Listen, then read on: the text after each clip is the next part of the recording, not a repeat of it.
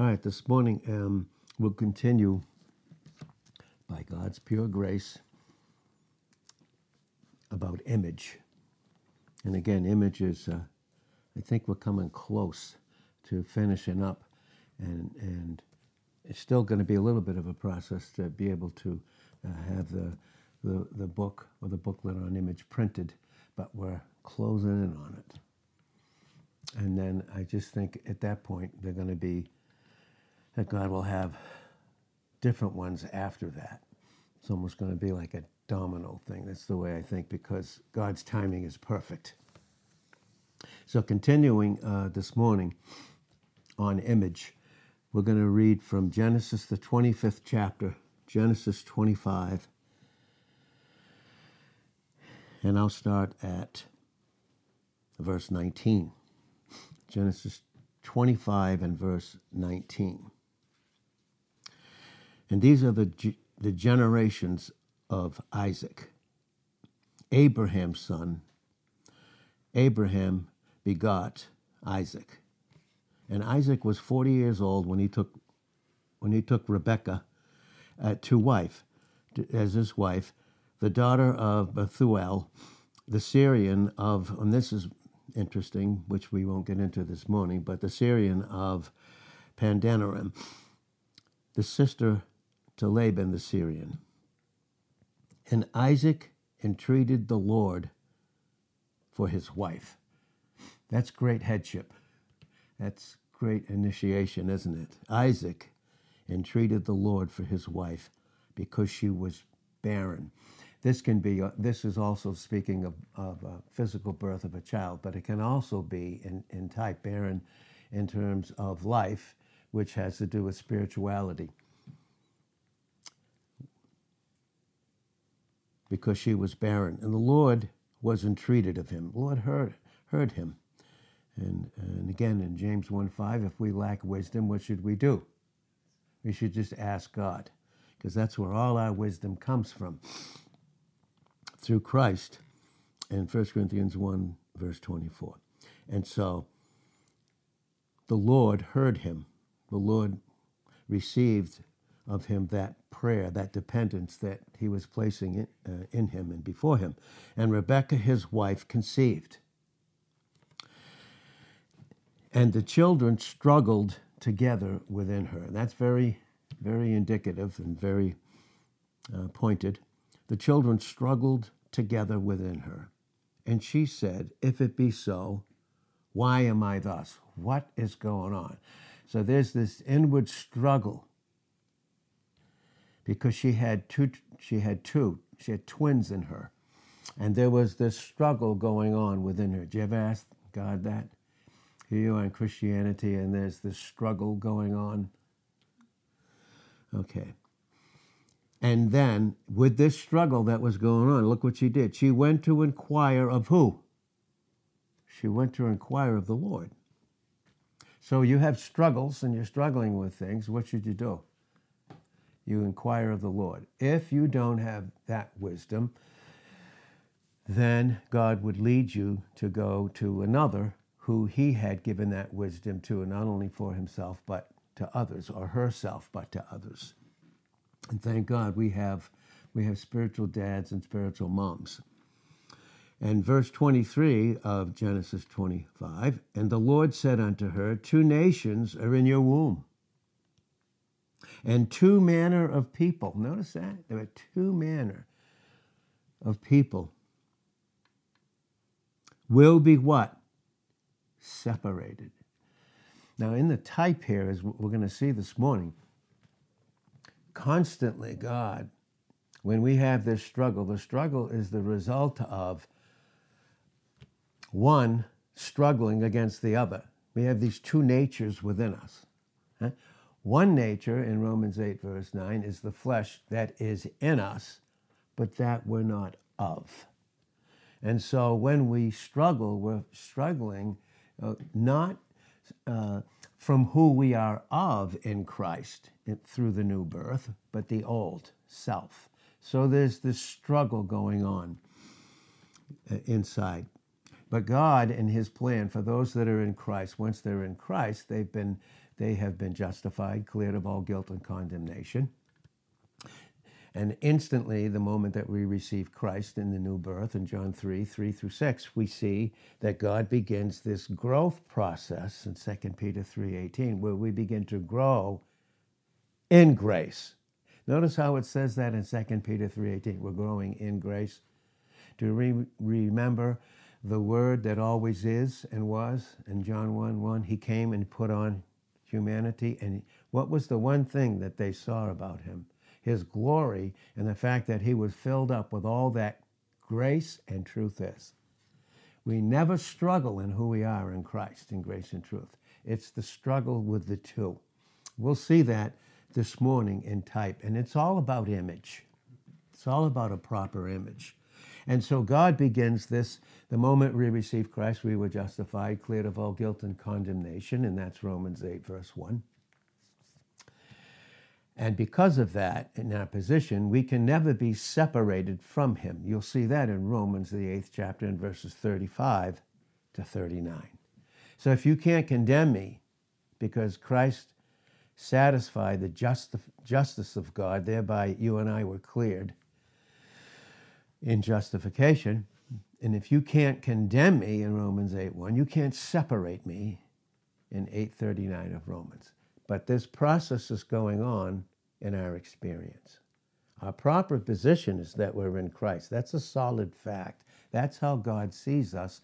And in Job 36, verse 7, he never removes his eye from the righteous, meaning he always sees us in Christ. Even in chastisement, he sees us completely in Christ, individually. But there is, as we were instantly justified, we were instantly sanctified. In other words, set apart positionally.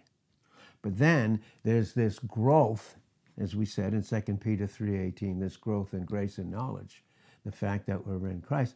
He begins this separating or sanctifying process where we're going to be separated in our thinking and our condition. Separated from what we truly are in our position. So that this struggle in areas ends when we function in our proper image about who we are in Christ. This is brought out in the types here. And that is why in 2 Timothy 3, verse 16, not just the Pauline epistles, but all scripture is given by inspiration of God, meaning it, it's, it's God's breathing out to us life. And as we take it in, we breathe it in. We don't breathe the polluted air, we breathe in this God breathed reality of life, and we function in the life that's ours in Christ in our experience. So, again, in Genesis 25 and verse 23, it says, Two nations are in your womb, your womb, two manner of people will be separated from your inward, from your bowels. And this metonym, this is a type of there's got to be a separation because what do bowels do? It gives out something that's been taken in. We take in Christ, what do we give out? Christ, proper image. Take in the flesh, then what? But that's why there's got to be this separation. And that's why Jesus said in John 17, verse 17, sanctify them in your truth. Separate them from the flesh and, and bring them into who you've made them to be in me. Separate them. Sanctify them in your truth. It says your word is truth. Who's the word? It's Christ. We're positioned in Him. Now He's separating it. Those two people, those two images. One is in us, but, the, but we're not of it in Romans 8 9. So there's two manner of people to be separated from your bowels, and the one people will be stronger than the other. Whew. Oh God. Our only strength is in who we are in Christ, and it's far stronger than the flesh because the flesh, apart from Christ, can do what in John 15, 1 through 5? Nothing, because there's no good in it.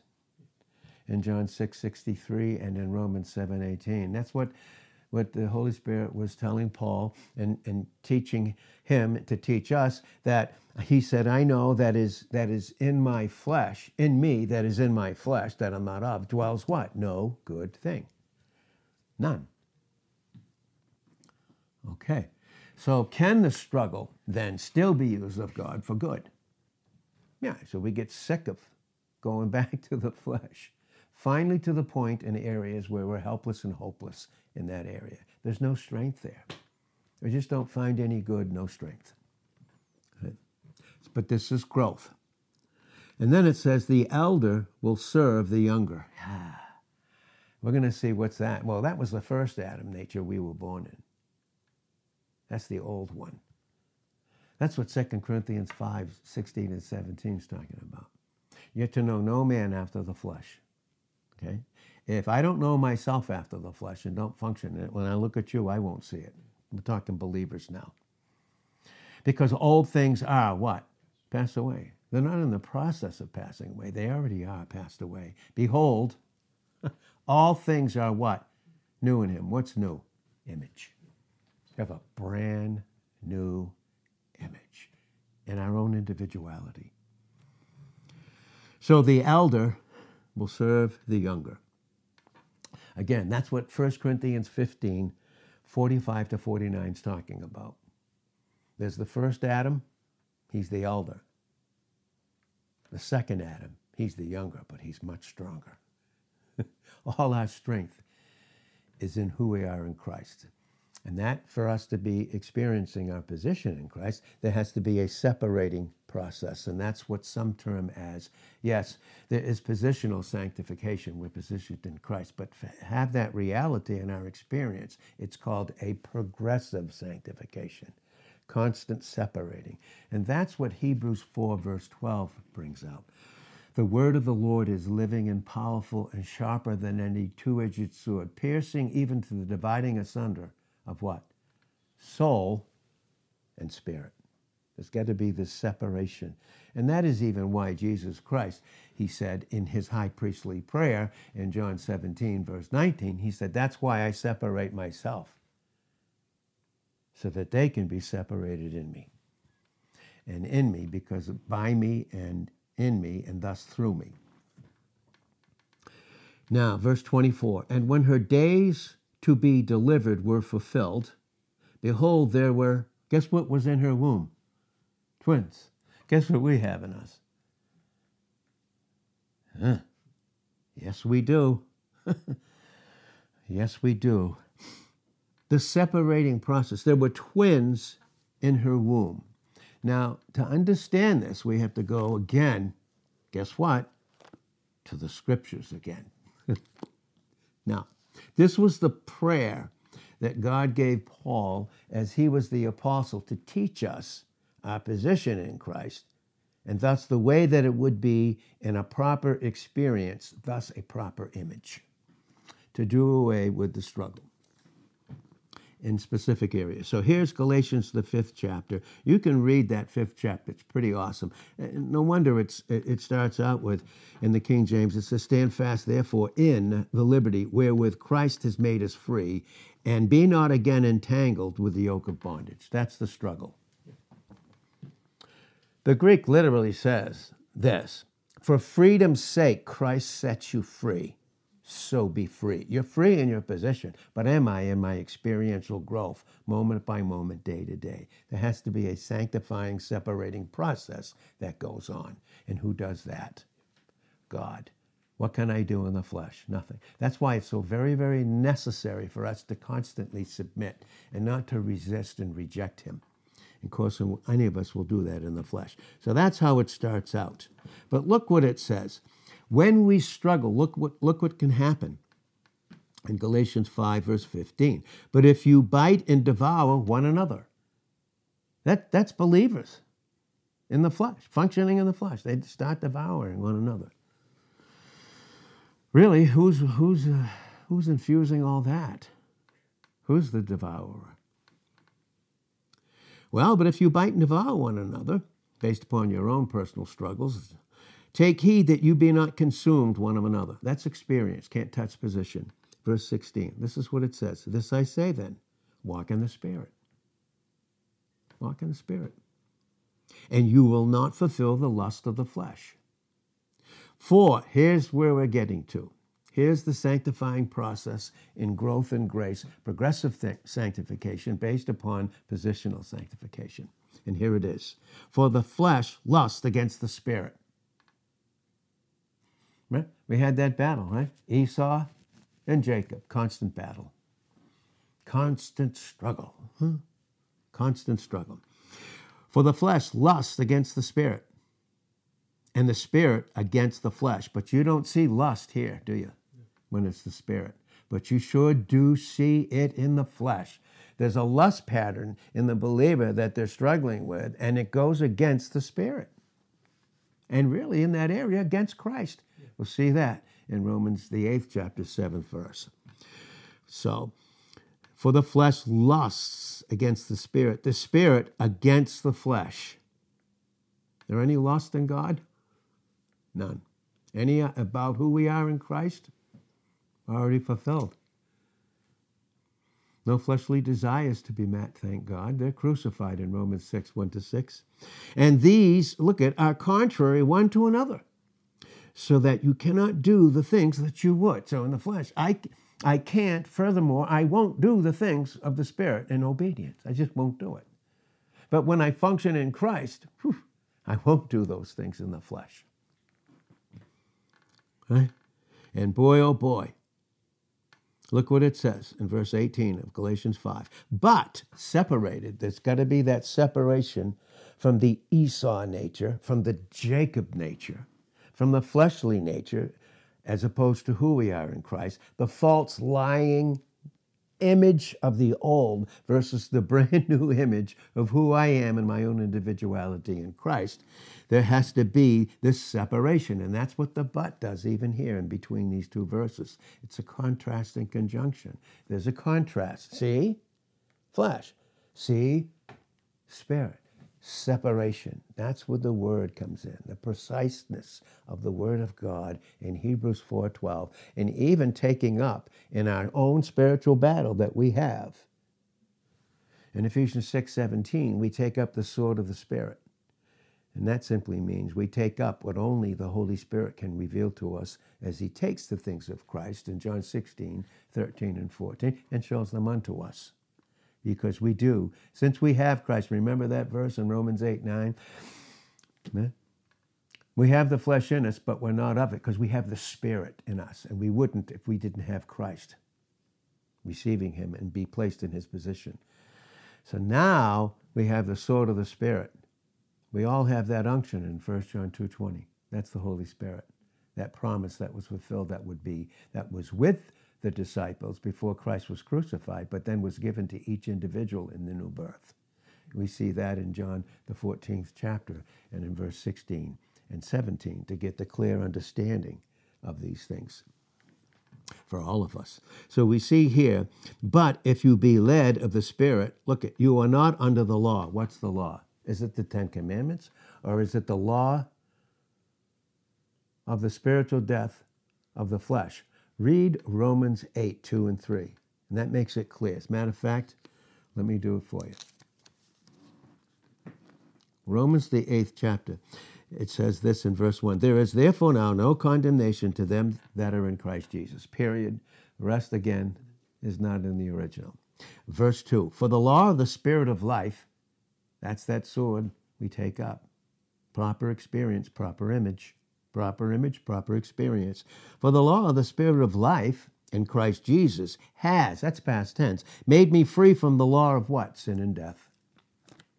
That's the law that's being brought out right here. But if you are led of the Spirit, you are not under the law. Right? Now, the works of the flesh, and you can see what those are in 519 to 21, then you can see the, the works of the Spirit of the life in Christ being produced in us in 22 and 23. But getting back to here, again, when we read Romans the eighth chapter and understand the types as we're being as God is teaching us this morning, there's therefore now no condemnation to them that are in Christ Jesus. For the law uh, of the Spirit of life in Christ Jesus has set me free from the law of sin and death. For what the law could not do, that's the flesh,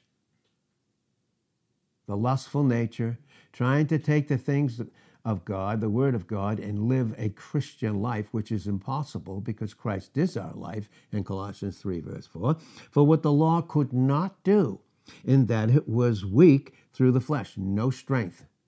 Not, do we have any strength in the struggle? But is the struggle who we are? And it isn't. So, for what the law could not do, and that it was weak through the flesh, that Esau nature, God sending his own Son in the likeness, human nature, no sin nature, of sinful flesh, and for a sin sacrifice condemned sin in the flesh. Where's all our condemnation located? It's in the flesh. Is that who we are? It's not. Verse 4 that the righteousness of the law might be fulfilled in us. What's that talking about? That's experience because it already has been fulfilled, because Christ is our righteousness, positionally in 1 Corinthians 1 and verse 30. He is our righteousness, without a question about it. But how is it to be fulfilled in us in our experience? Who walk not after the flesh. That's what makes, here's those words again obedience, humility, dependence, constant child training until we see him face to face. If you tire of the process, you tire of the only way that God can deal precisely with us in a proper image. and you may have a free will, and you may choose to reject that truth with your free will, but you will never have or experience the freedom that is yours in Christ with that free will. so, who walk not after the flesh. The all minding, everything about me is the minding of the flesh. It's this, it's that, it's this person, it's that person, it's this circumstance, it's that circumstance, it's all this stuff. And finally, when I can't do anything about it because my will's not submitted, what's the first thing we all want to do? From any confrontation or any trial, run for the hills but you take it with you, by the way, and I take it with me. That area that's not dealt with. Because God is reducing us, constantly reducing the struggle in us to bring us to the point of helplessness and hopelessness in every single area of our own experience and our own individuality. Boy, he desires such intimacy with us, but he can't. He won't force himself on it, on us. But he so desires to grace us out with a love that nothing can disturb or distract. But what do we choose a lot of times? Keep going back to the disturbance and the distraction.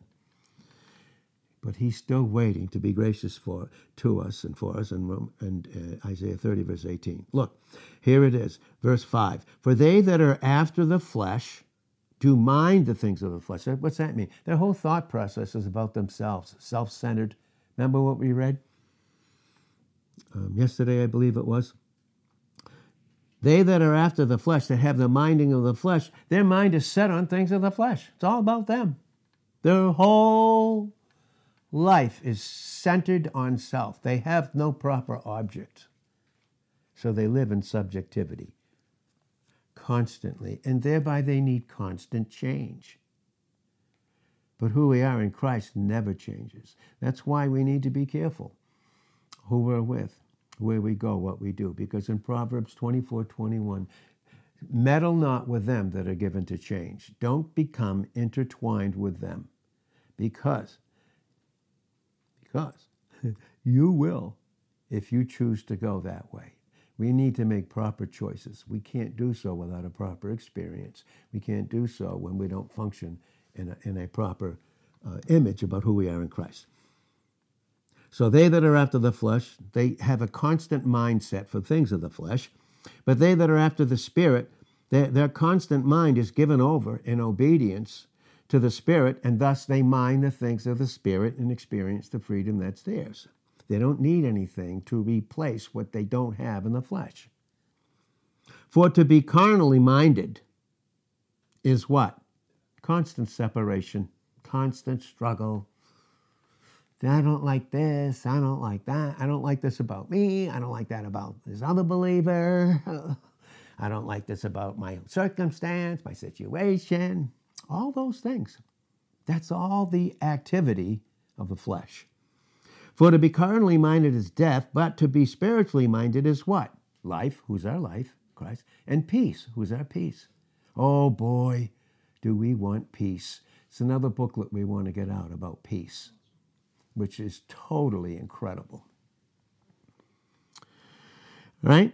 Because the carnal mind, that Esau nature that's in us, is what? Enmity against God. Everything about the flesh, ignorantly or rebelliously, knowingly or unknowingly, is strong, settled, unchangeable thoughts and feelings of hatred toward God. And so we're in the flesh, and the prayer from the flesh is God, help me there. Help me in an area where I hate you, where your love isn't flowing because I'm disobedient maybe ignorantly or rebelliously. God help us. Because the carnal mind is enmity against God, for is not subject, it's not submitted to the law of God. What's the law of God? Ten Commandments? No. It is the law of the Spirit of life in Christ Jesus in Romans 8 2 that set me free from the law of spiritual this this death, sin and death, constant struggle. you know, that's why we're here. You know Romans 8 28 here on the earth too, and why we're here right now. Romans 8 28, all things work together for the good to them that love God. Do I love God in disobedience? Is that an exchange of his love? Why am I so miserable? it's the only place in the Word of God was brought out that all things work together for the good. God's good. To them that love God, return his love and obedience and are called according to his purpose. What is his purpose? To conform us to the image of his son. Romans 8, 28, 29, 30. And that's why things can't be against us when we function properly in 31 of Romans 8. So, because the carnal mind is enmity against God, for it is not subject, it's not submitted ex- experience in the believer to God, neither indeed can be. I just won't do it. Why? Because I'm not going to do it. And God's going to give me grace to live in sin. Romans 6, 1 and 15, God forbid. Should I do evil that good may abound? Romans 3, 8. Isn't that sound like Isaiah 5, 20, calling evil good, good evil, putting light for darkness, darkness for light, bitter for sweet, sweet for bitter? What a bitter struggle to stay in the flesh. Just not completely, just submit and rest. Read the fourth chapter of, of uh, Hebrews about the rest that is ours and the freedom that we have and function in while we rest in Him, who's finished everything about us.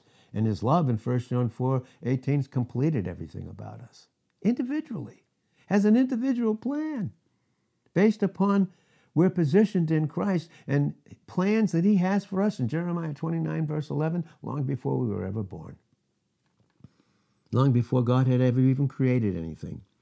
And so they then that are in the flesh, cannot please God. I don't know. Does anything truly please the flesh?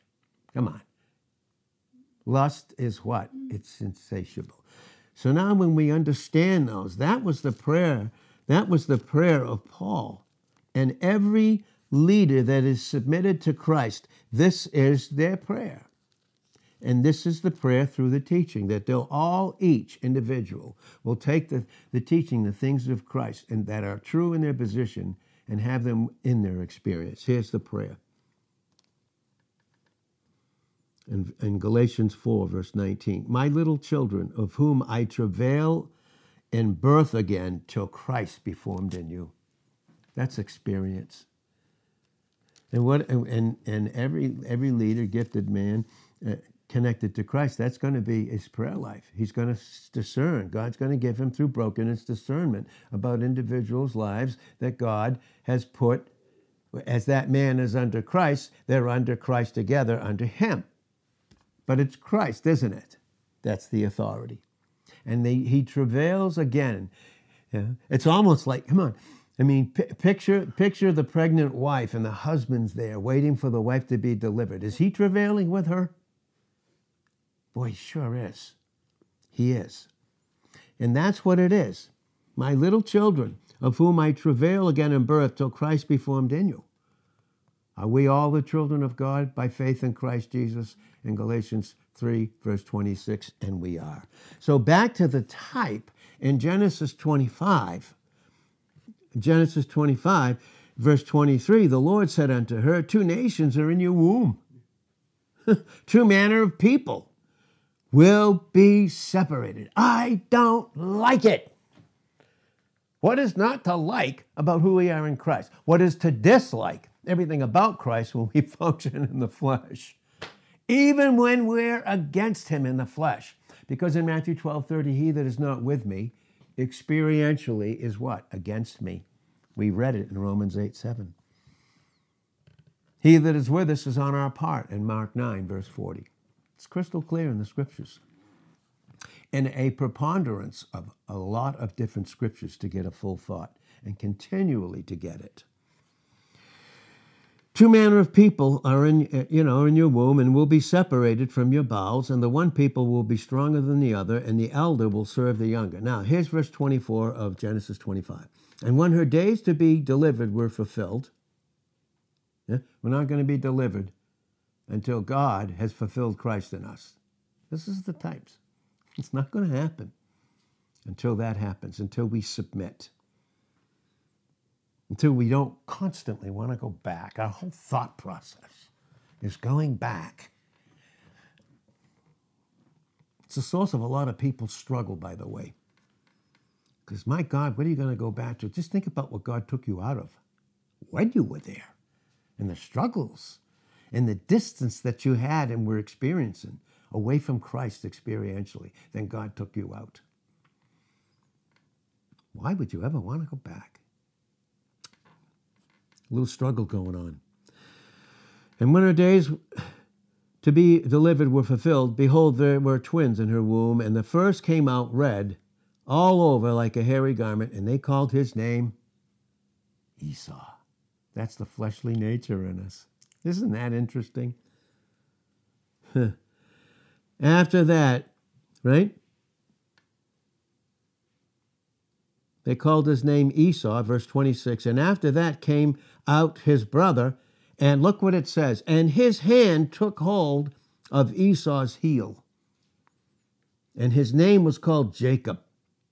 And Isaac was, was 60 years old when his wife, Rebekah, bore them. Anyone having a child today, 60? well, look, it can happen in the perfect plan of God, in the perfection of his plan that was dealt with and, and finished in eternity past. Jacob, what is his name? Jacob. What does it mean? Cunning, supplanter. What is that? We have this Jacob nature in us in who we are in Christ, but we also have the flesh. And the flesh doesn't want to wait for God. And this is the picture here. Jacob took hold of his heel. He, with who he was in Christ, wanted to do and fight the battle of Esau without Christ and without submission. That's the picture here. That's the struggle. We do have that Jacob nature in us, right? Because we have a change of character, a change of our name, which would reveal our character. That was revealed to Jacob in Genesis 32, verse 28. He wrestled, he struggled. In Genesis 32, he struggled. He struggled constantly until, until he that struggled with him had to what? hurt him to bless him. God has to wound the flesh. And when you look at that in Genesis 32, by the time you come near the end of the chapter, you see him uh, after that battle, he walks out, and what is he doing? He's limping. Because you know what? Every step he touched his thigh, because every step was teaching him, you're weak, but this is your strength.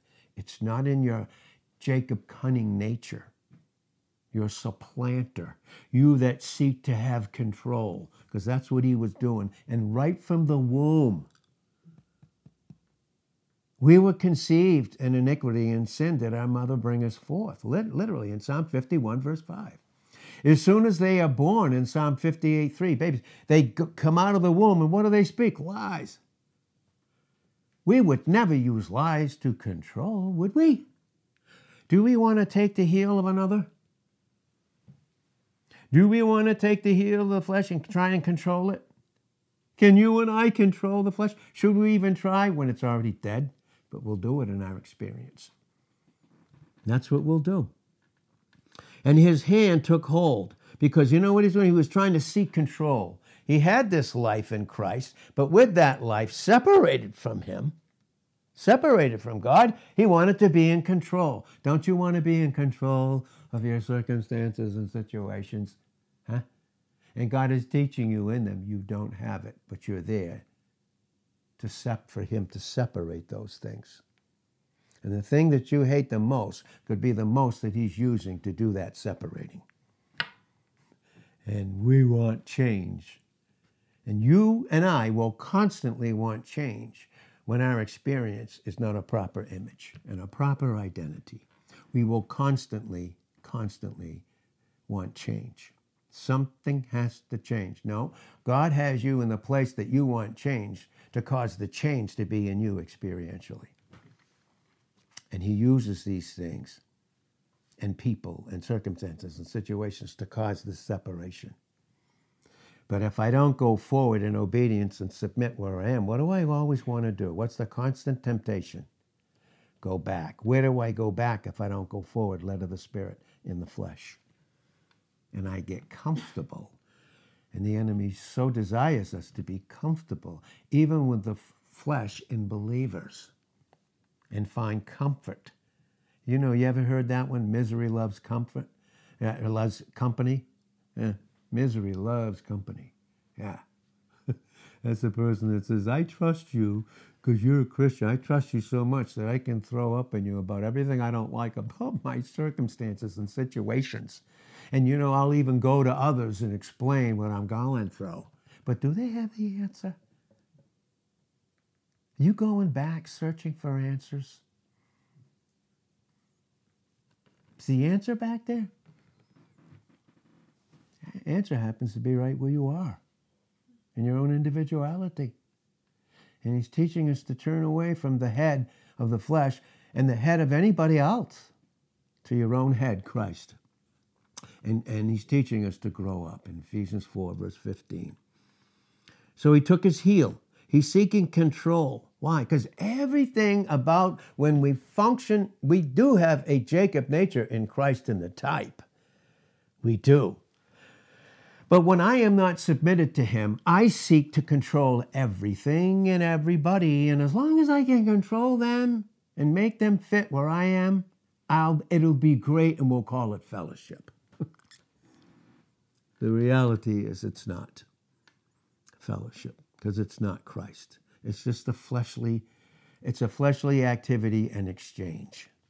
But the reality here is this, right? He was seeking to control. And everything about control outside of Christ, outside of the control of the Holy Spirit through, Christ and by Christ, is why? It's seeking self advantage. Everything's about me. You know, when I don't have an object, Christ, I make me the object.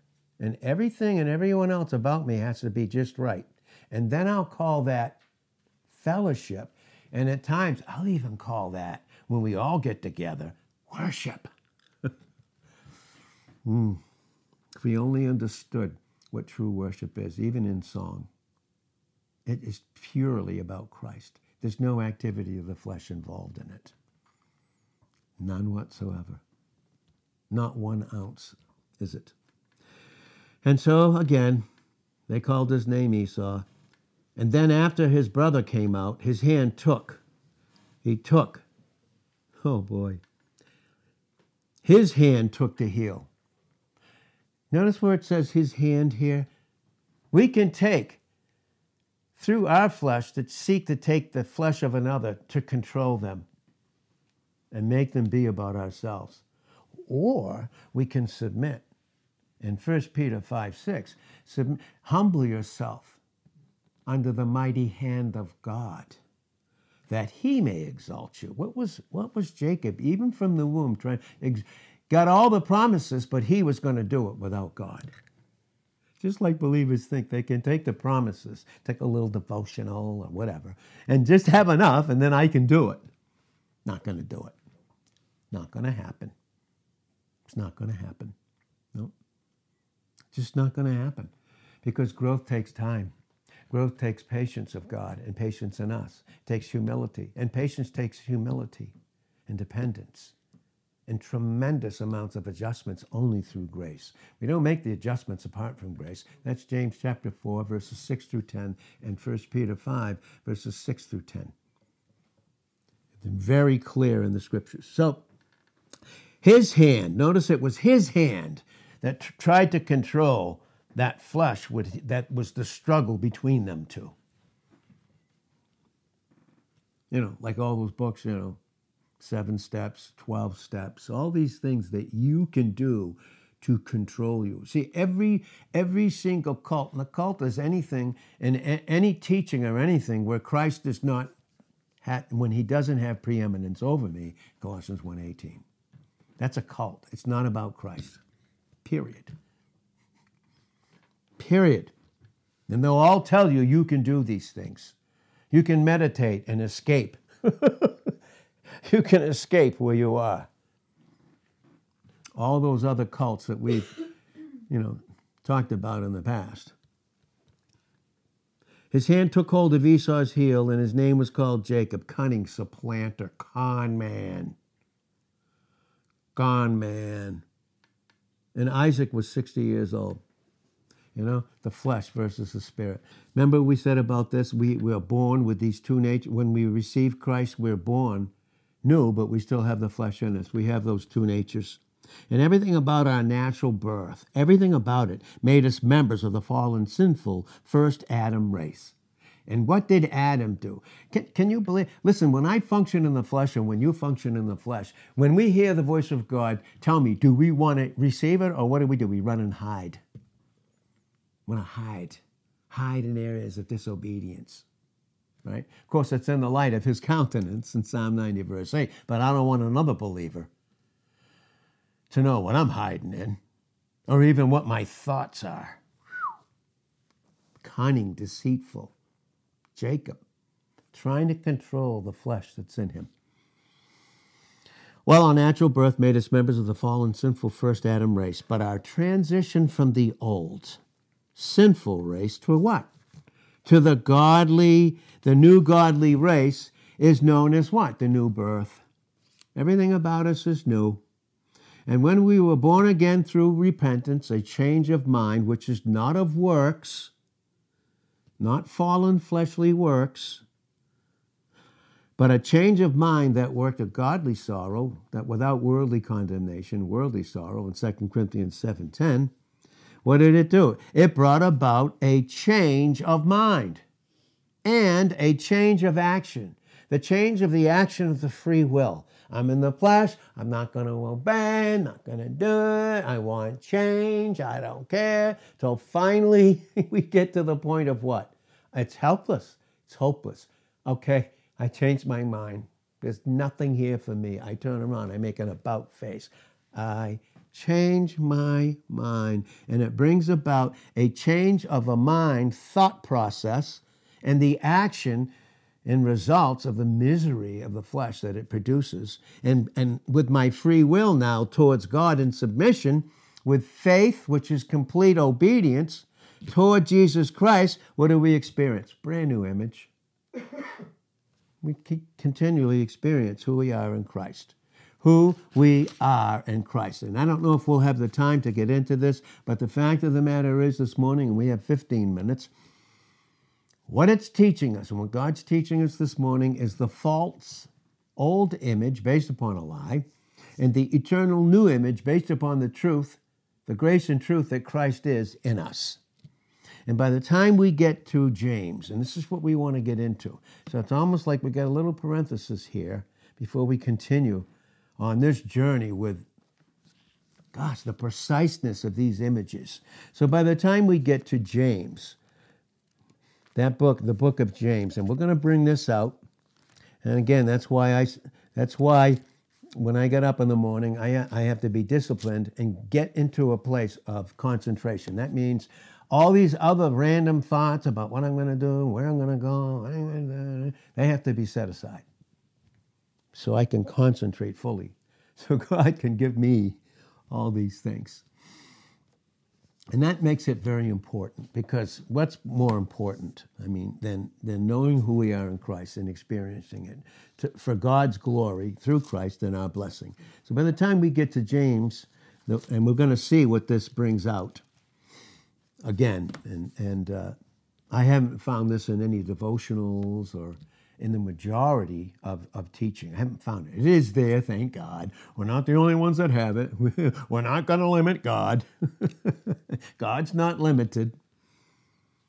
But He does limit His choice to a proper place where He's called us. There's no question about that. And I know that from, from being here and what He's dealing with. So in James, what do we see? This is a New Testament epistle. Who is speaking to us then through the Holy Spirit in the book of James? And you can read that. You should, you know, maybe just set aside some time. And if you're hungry and you want it, God will do that. there might have to be a change of schedule in all of us, and I mean that too. All of us, so that we could and watch God be faithful to us and continually show us who we are in our new image. But James, in this New Testament epistle, what do we have speaking to us? We have what? We have Jacob. That's right. That's how we should understand these things and the types. We have Jacob speaking, and what he's doing is he's speaking to those descendants of Israel. And the Holy Spirit does this, right? he's speaking to those Jews that became and were placed in salvation in the dispensation of grace. They were placed in Christ and he's speaking to them, the Holy Spirit, through everything that Jacob experienced as a Jew. He's speaking to these Hebrews, and he's also is he could he be speaking to us? The, the hyper dispensationalists will say in certain areas, other than the Pauline epistles, Jesus isn't speaking to you. I beg to differ based upon the preponderance of all the scriptures. He's speaking to the descendants of Israel. Listen, in English, this is the English, English name of Jacob. It's James. Just want to make that clear. James. Okay? In English is the Hebrew Jacob. James. In the Greek, it's called Jacobus. In French, it's Jacques. Guess what it is in Italian? It's, it's Diego. And guess what it is in Spanish? It's Diego. And I don't care where you're from or what your heritage is, you have that fleshly Jacob nature in you. It's not your Irish getting up or your Italian or your Spanish. It is your flesh that's in you. But listen, you're not of. You're not of. Okay? The meaning is always the same. The supplanter the heel catcher, the one who wants to be in control.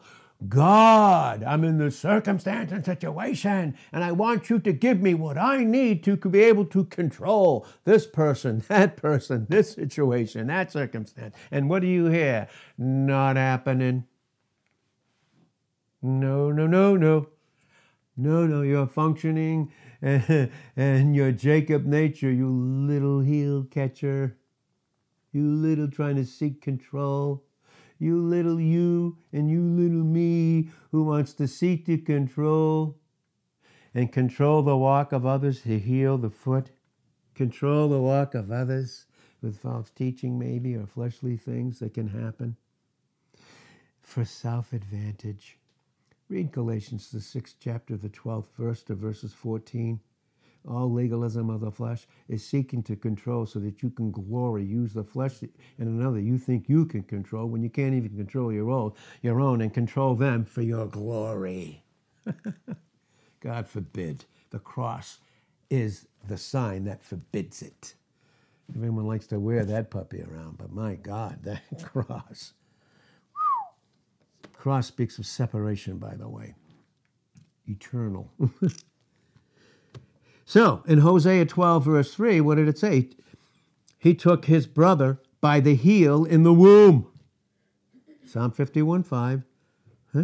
Psalm 58 3, that old sin nature that was passed on in Romans 5, verse 12. So as we go along here, the letter of this New Testament Jacob, who has learned the lesson, it's so, lo- it's so slow to learn. Why? The will, not submitted.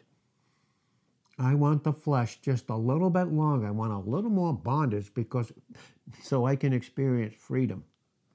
Yeah, tell that to the drug addict, the alcoholic, the sex addict. Tell it. Go ahead. The shopaholic. And there's a big difference, right? Accumulating things so I can be just as comfortable as I can in my bondage. Not happening. Slow to learn the lesson of his life, the lesson which turned him from Jacob into Israel, a prince with God. Not ruling the flesh, not ruling anymore in Genesis, the 32nd chapter, in the 28th verse. Because when you rule with Christ over you, he rules and reigns over you. And I don't care what you go through, if you suffer with him, you reign with him. In 2 Timothy 2.12 and everything. Individually. No one's doing that for you. So might as well not look here or go back. Might as well not do that any longer. Don't take a hold of someone's heel and don't let someone else take a hold of your heel. Don't come under the control of another and the authority of another. Don't do it. It's the wrong thing to do. It'll only end up in sin, failure, and misery. He had to learn that lesson because he was alone in Genesis 32, verse 24. You're alone. It's good to be alone. We never have to be lonely. Boy, are we lonely in the flesh. No wonder misery loves company. and then we call it fellowship. Leave that ship and get on get in the good ship. Jesus is there waiting for us, right? He was alone and wrestling until the break of dawn. Till the dawn. And you know, we'll wrestle until the dawn breaks over Marblehead in 2 Peter 1.19 till he lights us up with a proper image. What is the lesson? The lesson is what, and again, he became a prince. And a prince is one who rules and reigns under the king. And that rule and the spiritual life in Christ rules and reigns over that fleshly life. Constantly. And this is a constant battle, constant struggle. The lesson is the word Bethel. We say Bethel, okay because Beth, you know, Beth and El always has to do with God. The place of rest always has to do that, and that's where we rest in our human spirit. That's why the word comes in and separates soul, self, self control, self conscious living from spiritual, the control of the spirit in Christ, which is freedom, which is the house of God. He resides in the house of God, in our human spirit, because God is a spirit. And they that worship him in John 4, verse 24, must worship him, must, in spirit and in truth, not flesh. Not a bunch of Christians getting together and, you know, calling it worship and doing this. I, ah, I can't stand that. I bristle at that. Oh, help us, Lord. If only, he says, if only you bristled at all these other things in your life as you bristle as much as that. See? It's constant working. I'm with you. Not above you, not below you, I'm with you. Believe me. And in my prayers for you and for myself. God, what? God seen in it, in his desire to come near to man. You know, that's his desire. You in a, you're in a proper place because he so deeply desires intimacy and fellowship with you, right in that place, because that's the place where he has to do the separating. That's the place you and I in the flesh want to run from. God's given us specific counsel right now, very specific. And as we submit to Him, we'll experience the freedom of it. So, as we begin to wrap this up in four minutes, so we see in Genesis 28, and if you can look at it, Genesis 28, like 11 through 21, and you'll see this again in the type of Genesis 28, verse 12. We don't have time to go into them the way I would like to. In Genesis 28, verse 12, when the ladder was set down, he was struggling, he was laying on a pillow. This ladder was set down, and angels were ascending and descending on it. Christ said, That's I'm the ladder that comes down right where you are. That's John 1 51. I'll come down right where you are. Nothing has to change. Nothing has to change. You don't have to escape. Don't get involved with distractions.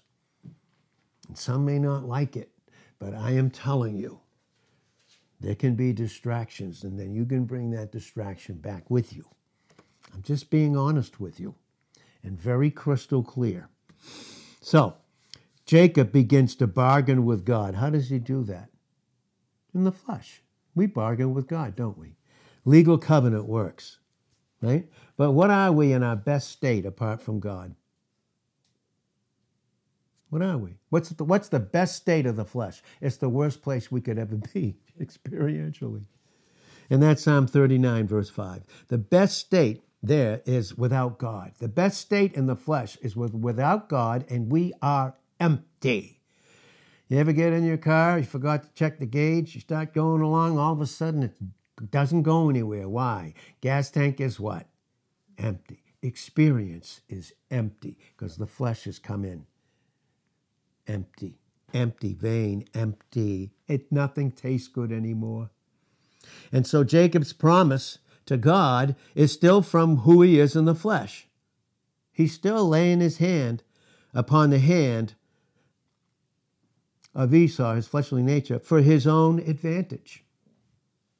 The hand of self works and the hand that's not God. But when, when Christ, as we close this morning, when Christ has control of us, when it's His hand, and are we in His hand in John 10, 28 and 29? Are our times in His hand in Psalm 31, verse 50? Are they experientially? Do we have to run off and get right into things right away in our schedule? Are we meditating and taking things in? The best thing that you and I can do is take time and give God time for us long before we do one single thing. When He who has first place has every place in our experience, what a hand to be in. I don't have to try and control anything. I just rest in Him and experience the freedom of the intimacy of His love that so loves us and so desires us. So, Father, thank you and praise you this morning in Jesus' name. Amen.